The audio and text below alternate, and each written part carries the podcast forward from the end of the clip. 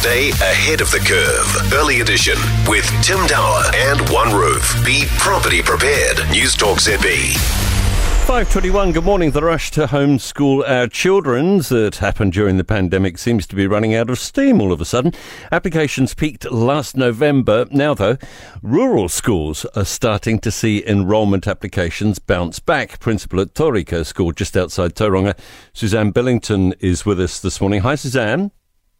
Kia ora, how are you? Yeah, very well indeed. Uh, parents have kind of seen the other side of homeschooling, have they? Um, yeah. The reality? Think, yeah, the reality is that when we, they were doing it in lockdown, they, of course, had, they had a lot of support from teachers from school. But when you're doing homeschooling yourself and you're no longer enrolled in school and having that support, there's a there's a lot more to it. So I think some are coming back, and it's just slowed the tide as we get more. The pandemic gets more normalised.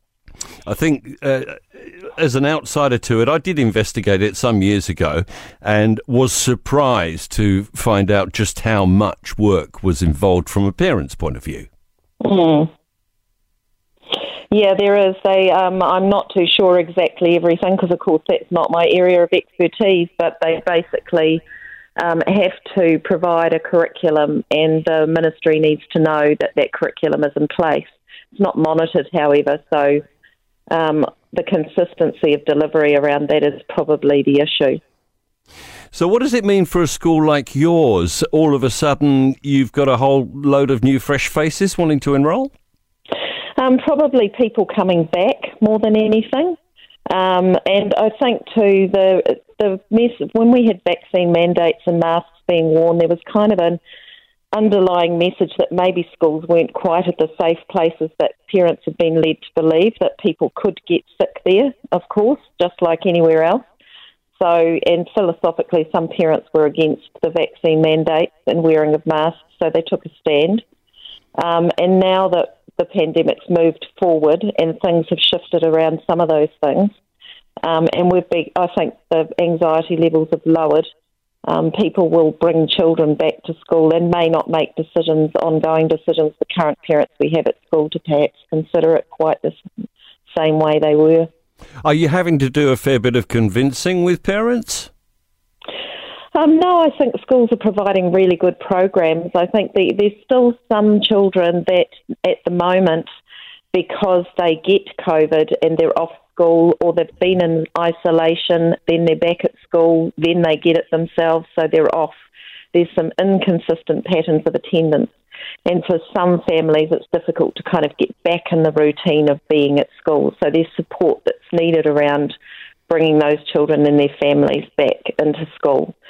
Um, and the government's recognised that, of course, with the engagement and attendance money that they announced in the budget. So it's now around the regions to decide, as that money's pushed out to the regions, how that best works for the communities that we're working in and what sort of support we need to put in place. Mm. Just this week, you'll have heard some of our uh, well known experts saying, well, actually, schools, the mask mandates need to come back and you know we need to realise that schools are, are, are, uh, uh, uh, centres for spreading the virus.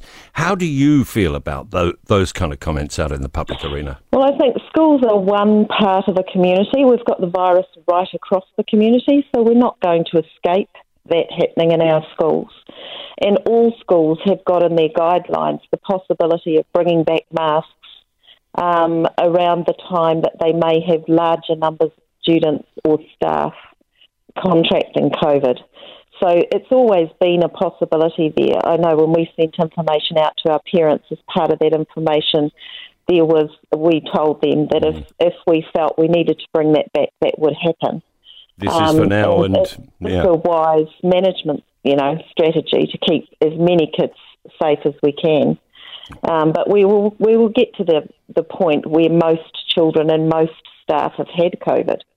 Yeah. Um, and then it's possibly getting it again. Um, I've, I've, talked to people that um, some some people have had it the second time round. Very few, but of course it's a possibility. So it is. Thanks so much for being with us this morning, Suzanne. Suzanne Billington, who's principal at uh, Tauriko School just outside Tauranga.